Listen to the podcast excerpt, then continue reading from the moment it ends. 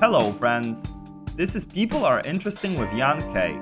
In each episode of this show, unique individuals share stories that take us on a ride across ideas and places, featuring crocodile attacks in Indonesia, escaping war torn Lebanon, and shark protection schemes in Mauritania. This podcast takes you where you've never been before. Enjoy and thank you for joining the club.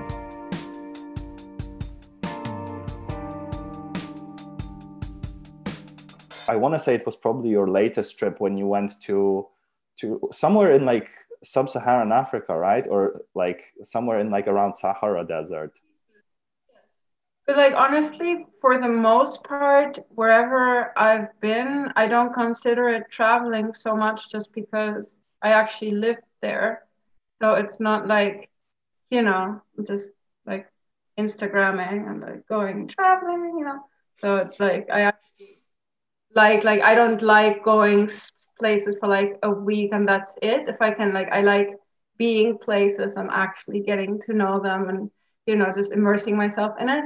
But yeah, like I've been and I'm actually going again next week. So for my thesis project, I'm collecting samples from Mauritania, which is just south of Morocco. So we've got Morocco on the west coast, um, yeah, West Sahara, and then Mauritania. I think we can see it on the screen now. A little bit. Oh my south. god, that's so crazy. There's nothing there. Like yeah. Google Map like shows you just like white space. There are like two roads in like a country that is probably the size like of half Europe. I mean, it's all desert. It's all desert. Um, and then you know you've got the main road going north to south on the west, uh, like on the coast, um, which is where most people live. I'm not quite. I don't think like inland there's a lot going on. Um, and yeah, and it's also it's it's actually I really enjoy it. So it's a Muslim country. It's quite conservative, obviously, um, but the people were very friendly, and I actually quite enjoyed it because it has like at least for me as a marine biologist, it's very interesting because in West Africa, it's one of the most productive regions.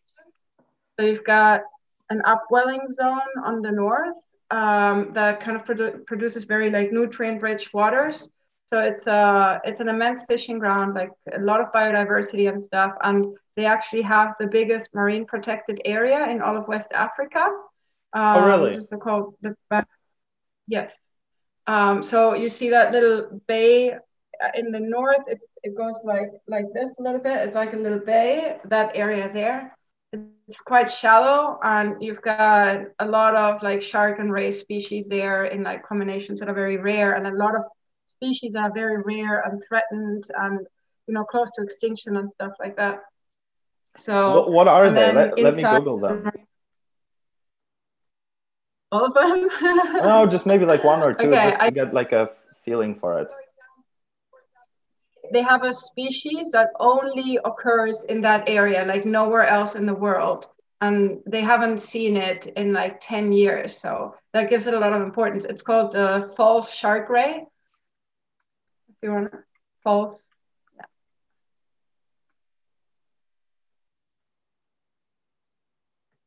Um, yeah, this species uh, on images. The species is endemic to that area like i mean they've only ever found like four specimens of this species not more. It's super super rare. And it's also an area where shark and ray fishing was like completely overexploited for the most part since the late 70s so for like 30 years shark and ray fishing became like a really big thing because people from senegal came and like they realized like oh okay shark fins actually make us lot of money in the asian market so it just became a really big thing. And then um, you know like shark and ray populations cannot withstand that level of exploitation because they grow really slowly they have very like few offspring. It's just species that are very vulnerable to fishing or to overfishing. So they sort of in inside that area the marine protected area they're not allowing shark and ray fishing anymore except for the local like the tribesmen. It's like local fishermen tribesmen the Imraguen. And um, they're not they're supposed to only fish for subs- uh, subsistence. The im Imraguen not with an m. Im, it's I M R G U U G no A R A A. I R? No no. I M R A G U E N N N N from yes that's it. So they're allowed to fish just for subsistence um, yeah, and uh, so basically, what's happening though is because a lot of these fishermen, they're they're like they're dead poor, no, like it's it's very poor, um, yeah, just villages and stuff like that. So um, they've developed like a lot of illegal trade, um, which is normal, you know, because you know where there's money and there's the main um, tradesmen are not from Mauritania. They come in from like Ghana, from Mali, from Gambia, and all of that. And they own the boats. So basically, they have them a little bit in their hands now. So there's a lot of illegal fishing going on, and a lot of these species are um, very close to extinction or quite threatened, and it's still continuing. So. so can you tell me what do they need that? Because you said that there has been like a huge overfishing of shark and ray. Yes. and that they are quite their fins are really precious in the in the asian market. Is that what you said? Why is that? Um because for asians uh, well asians the chinese mostly uh, they consider it as a sort of status symbol. So they eat something called well, shark fin soup um, so basically they use just the fins of the shark um, because of the cartilage inside and they use it to cook the soup. But the thing is, is that the the shark fin really doesn't have any taste at all. So they only use it to give it like a sort of thickness. In itself, it's senseless. Like it's it's very unnecessary. Um, but it's a sort of status symbol there, something that they serve for like the upper, like the medium upper class, you know, uh, for weddings and for every special occasion, really.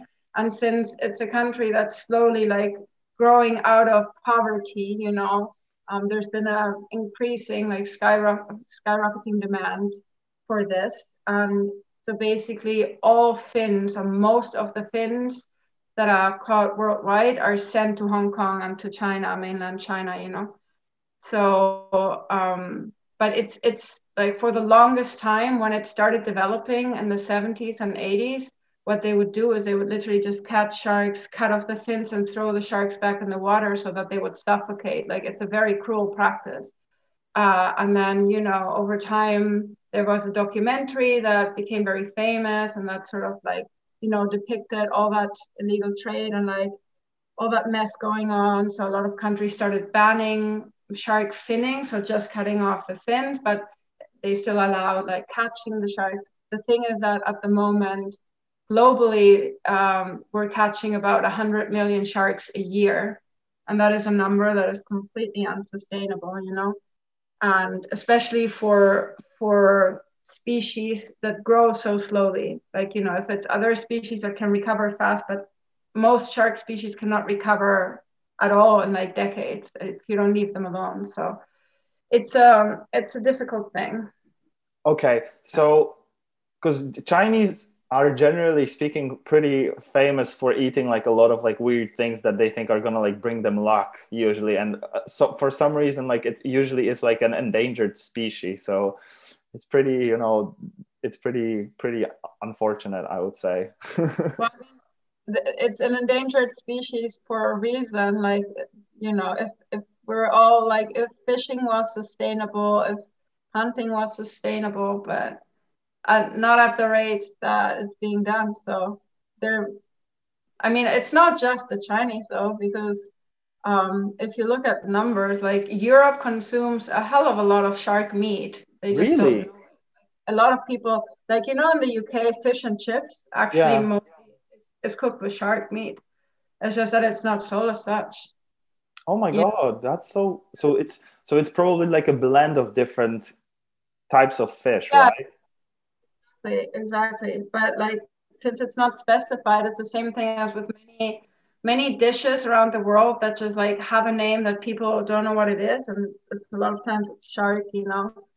And um, so yeah, it's just one of those things that needs more consumer awareness, but you know, it's just something that you need to raise awareness of so that people can actively avoid it. Why has shark meat become so prevalent? Is it like easily accessible? Is it cheap? Is it easy to fish? Is there a lot of it? It's very cheap just because like for example what's happening in Mauritania now so it's like becoming like a commercial like trading hub and I mean I guess if it wasn't for the fins, for the value of fins, sharks probably wouldn't wouldn't be caught this much. But since now they have to catch the whole shark, well, you're not going to be wasting the body, you know. So basically, they catch them for the fins, the fins, which brings them money. And The rest of the meat is, doesn't have a lot of value, but it's still consumed, so it's sold for very cheap, cheaper mostly than a lot of other fish, you know. Oh my uh, god! So okay, so the way that that kind of like economic model works is that like they need to catch the shark because they want the fins. Fins are expensive. So once they get the fish, the fins, the, the the rest of the meat on the shark is pretty much like like it's already there and it's like doesn't have a lot of value. So it's like it's quite easy to just like pass it on quite cheaply and like make something with it. Is that is that yeah, exactly. Mm, I see. So what what are what is going on to like protect sharks in like Mauritania or like more generally? Is there anything going on? Very, it's just it's very different from region to region. You know, um, in Mauritania mostly not so much because you've got the fisheries going on within the marine protected area, which is supposedly just Imraguen, but you just know that you know there's a lot of a lot of things going on that shouldn't. Um, so, you know, they everything they catch as bycatch, so as accidental catch, they still keep and then they sell, which they shouldn't. Um, but like, you know, they tried to implement a ban on shark and ray fishing. It's just not working all that well. Like, I mean, I guess it's helped, but it just leads, it, it needs more effort. And um, then outside the marine protected area is is like a zone where everybody's fishing. So Mauritania is a country where a lot of European fleets are fishing, a lot of Asian fleets are fishing, the Turkish, everyone, you know, especially Spain, because Spain is number two in shark fishing in the world. So, um, you know, everybody. Number one? Uh, it's usually Indonesia, I think.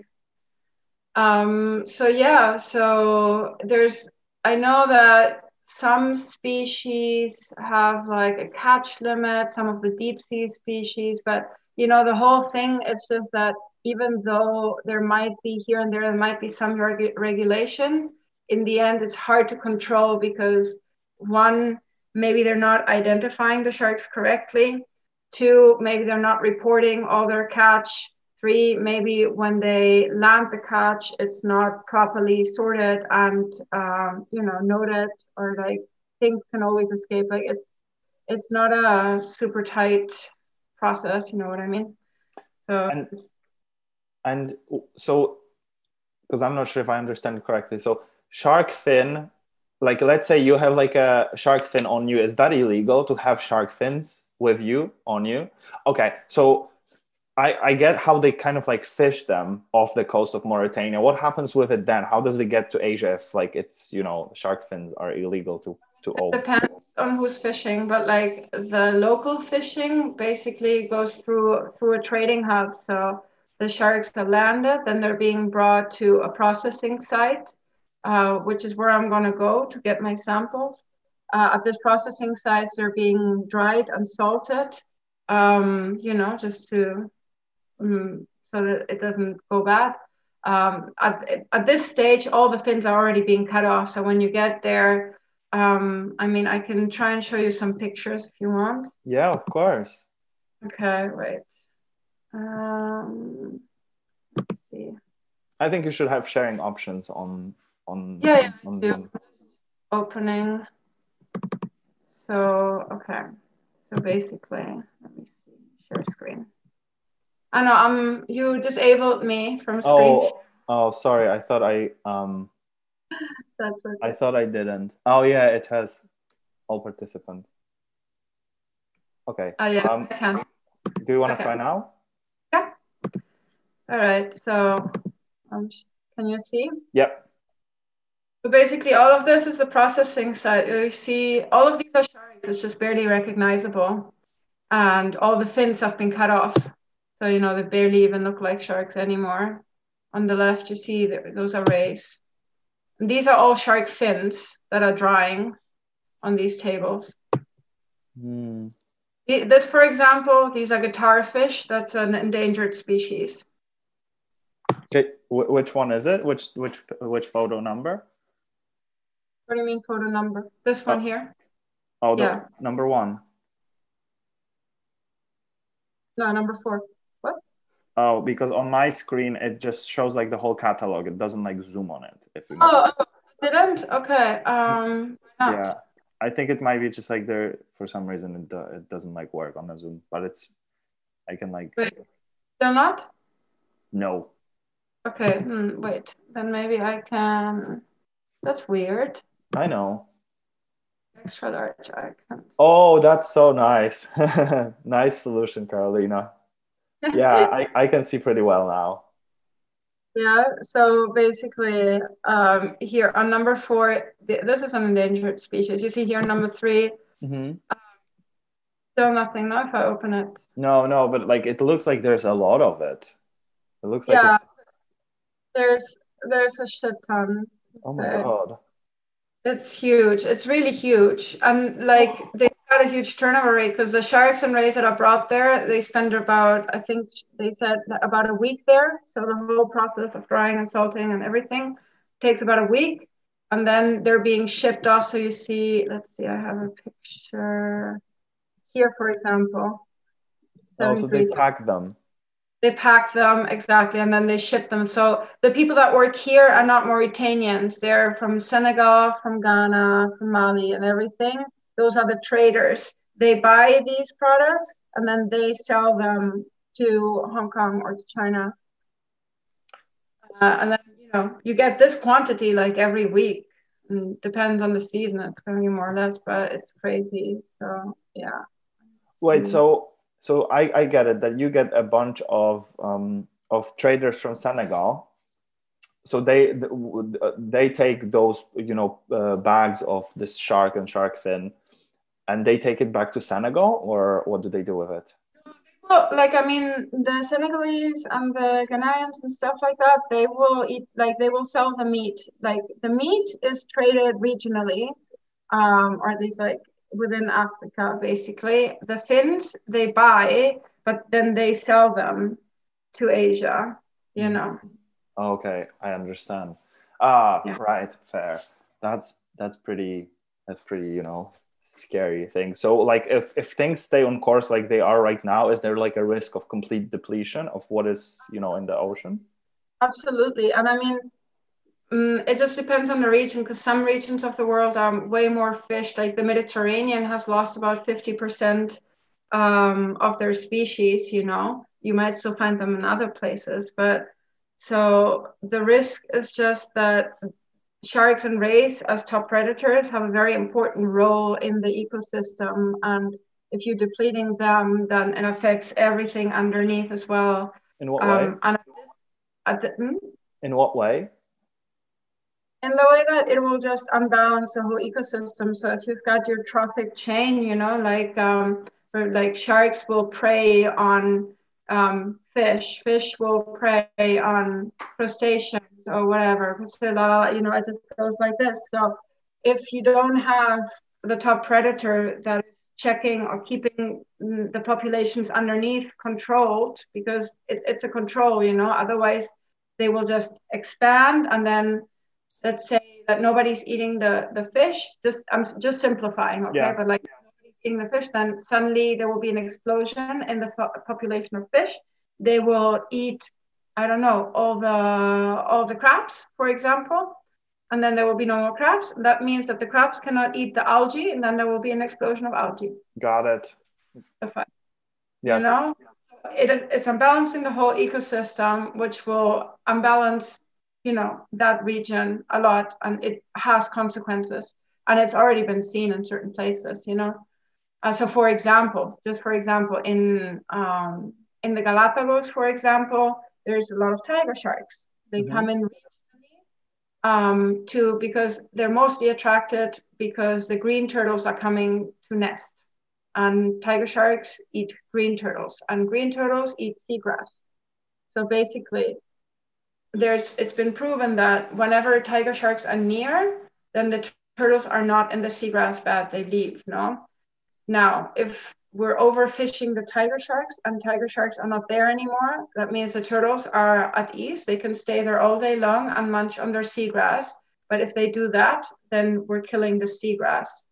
And the seagrass is important because it stores carbon and it has a, an important like refugee um, function and a lot of different things that seagrass does, you know?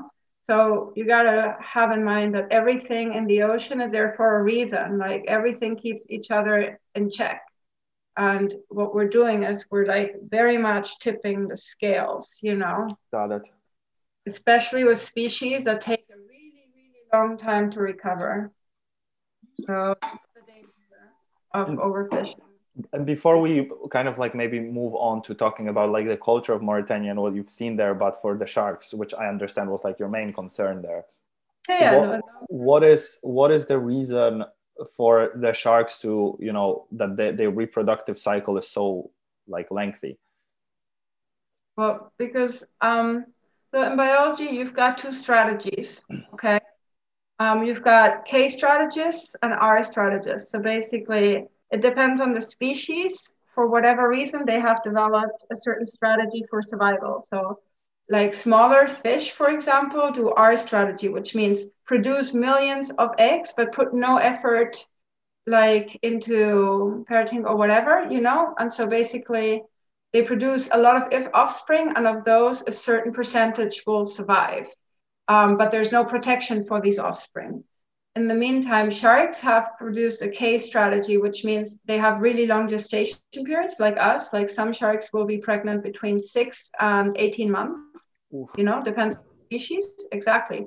They will carry very few offspring, but they're putting more effort into these offspring. You know, it's not like releasing thousands, millions of eggs, and then like some of them will survive, but they're actually producing maybe between, depends on the species, between one and maybe 40 you know it, it's very variable with like from species to species but it's very few offspring. So it's important that you know they actually put effort into growing these offspring so that they're prepared for after you know? So um, it's just different strategies of life. It's like the same like humans have a K strategy as well you know? Mm-hmm. put a lot of energy into growing very few offspring um, to optimize chances of survival.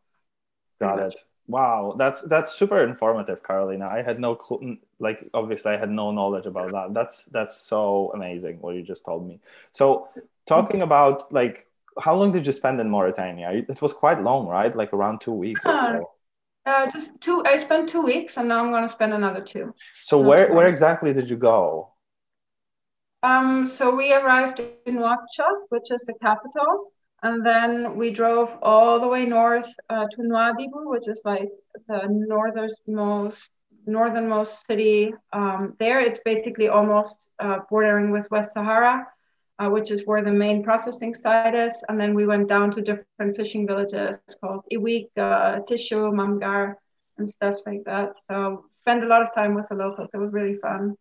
Uh, very nice people. They drink so much tea. Really? I love it. What what kind of what was their like brew? Is it like black tea, green tea? What do they drink?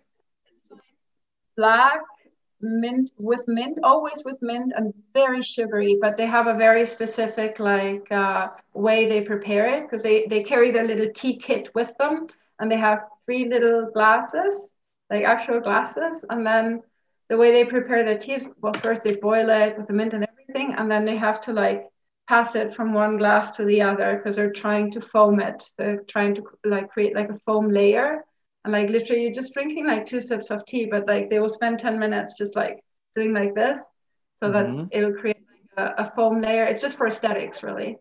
Uh, Wait, then, I, I want to see it. Like the tea with foam. Like I never heard about anything like this. how you would call it but it's funny because like each person needs to drink three glasses that's that's how it goes so it's three times a day and each time three glasses and then you're done you know Oh yeah, so it's like traditional North African tea, like with Okay. mint. It's like it's a thing. the mint yeah but i'd never seen like the whole process as in like you know you have to drink three glasses each person and that you do that three times a day morning you know after lunch after dinner and all of that it's a lot of fun i really enjoy it Yeah, in Mauritania, tea imported from China is the national drink. It is drunk with froth on top and in three stages, according to tradition, where each glass is filled to a third of its volume. So it's exactly what you said. That is so Yeah. incredible. It's Wow. uh, yeah, I, I, I really like that because literally we would be driving because we drove for so many hours, like it's just so long, you know. And then our driver would just pull out into the desert, and we're like, okay, what now? And then just sit down, and take out his tea kit. It's like it's tea time. We're like, okay. That's um, What is a lot of fun. what what is the language they speak there? Is it French? Well, they speak Arabic, but they yeah, they speak French. So I would speak French with them. Is is it um But- is each tribe has or is is there like a lot of tribes or is there like one kind of like people of Mauritania? What is going on there? like there's there's uh, a lot of different tribes like also because like the whole color blend was very different because you get you get like a typical sub-saharan like black but you also get like arab looking and more white like it's it's it's it's a big blend. Um i i don't know enough about you know that kind of history to know what happened historically in Mauritania or whatever. Um they have like you know desert tribes, and then you've got your different village tribes and they're all of that. So, um, yeah, What's the standard of living there? I mean, from what I've seen, not great, you know, um, but they don't seem unhappy with it. If that's what, like, the only thing that really bothered me is, but I assume it's it's a general problem. That whole region is a huge amount of pollution, like plastic pollution, huge amount. It's bad, but they don't have any, um, you know, recycling facilities or even places where to really go with their garbage. So, yeah. Is that in the ocean or in the in you know in? Everywhere. No, like especially at the coast, but on land, like it's it's sad really because um, I mean the country I really liked it. I think that whole desert landscape is beautiful. I think they could very much market it, and it's very it's a very friendly country from what I saw as well, and I I quite enjoyed it. It's just that you know, but I I encountered the same thing in Morocco, like where there's just plastic everywhere. Hmm. I mean, it's not something that's just there, you know, I've like, like seen it everywhere else as well. But uh, it really struck me just because it stands out more because there's nothing else, you know, because there's just desert. So it, it just really stands out. But yeah. Is- but is it like it, it- they import it to like store it for someone and they like they get paid or they just produce it and nobody collects it? I assume they imported. Oh.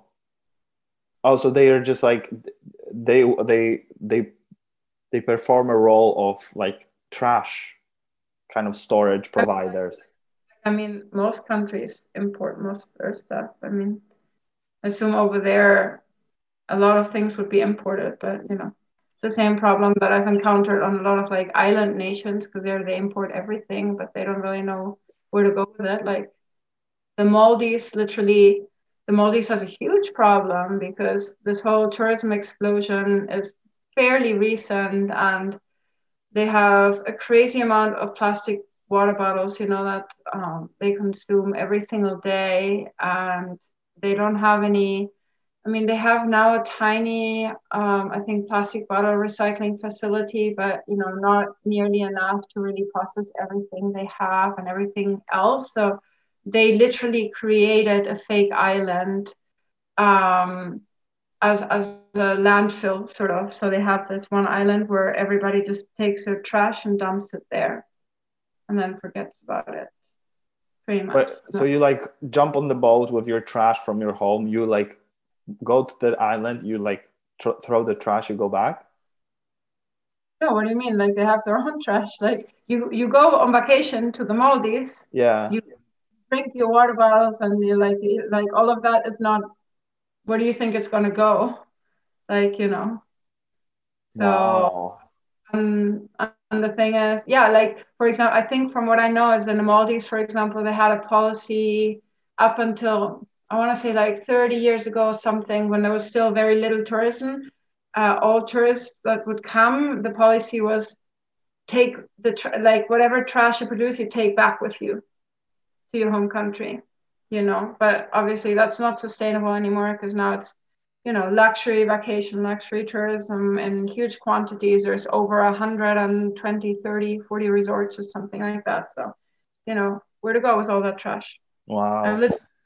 Yeah That's amazing. Well, I guess th- this is like we we only you know skid on the surface basically of like your your experiences. Maldives is probably like another thing we could talk on, on for like an hour. Um, as considering like your knowledge and like your experiences, so we probably like should leave it for like another time because it's all it's almost been an hour and I'm like really conscious conscious of your time that it's Sunday so maybe we should like stop here but i wanted to like really thank you because i learned so much from from from this conversation um Uh, less about about traveling than about sharks i turned this one around nicely. No you it, it was so so interesting honestly. Like because you know the, the, the point of the podcast isn't to make it like a travel podcast. The point of the podcast is like for me to learn and you know um and like i learned so much from this.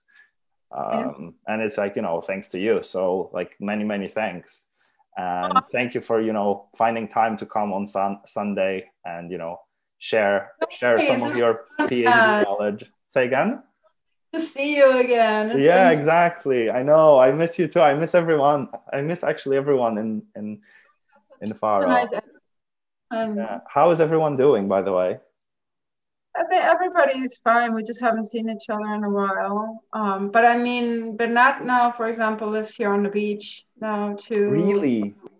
Yeah. He moved here and um, good for yeah, him don't know, we're just doing the best we can. I mean, we live on the beach, so honestly, life is never too bad. And the weather is getting really nice. Um, so yeah, it's like it's it's getting warmer. It's been a pretty cold winter, but it's getting warmer now, so it's nice. Hmm. Very excited. And do you, when are you like finishing your PhD? Are you gonna be in Faro for like long, or what's going on? First, need to start my PhD. Oh, you haven't even started yet. um, I, I assume September, somewhere, somewhere around September. Yeah. Oh, Let's see how it goes. It's a lot of work still ahead of me, a lot of lab work. Yeah. Uh, I'm having fun. No, I love I love that for you. I'm actually gonna pause the recording. So bye to everyone who's ever gonna listen to it.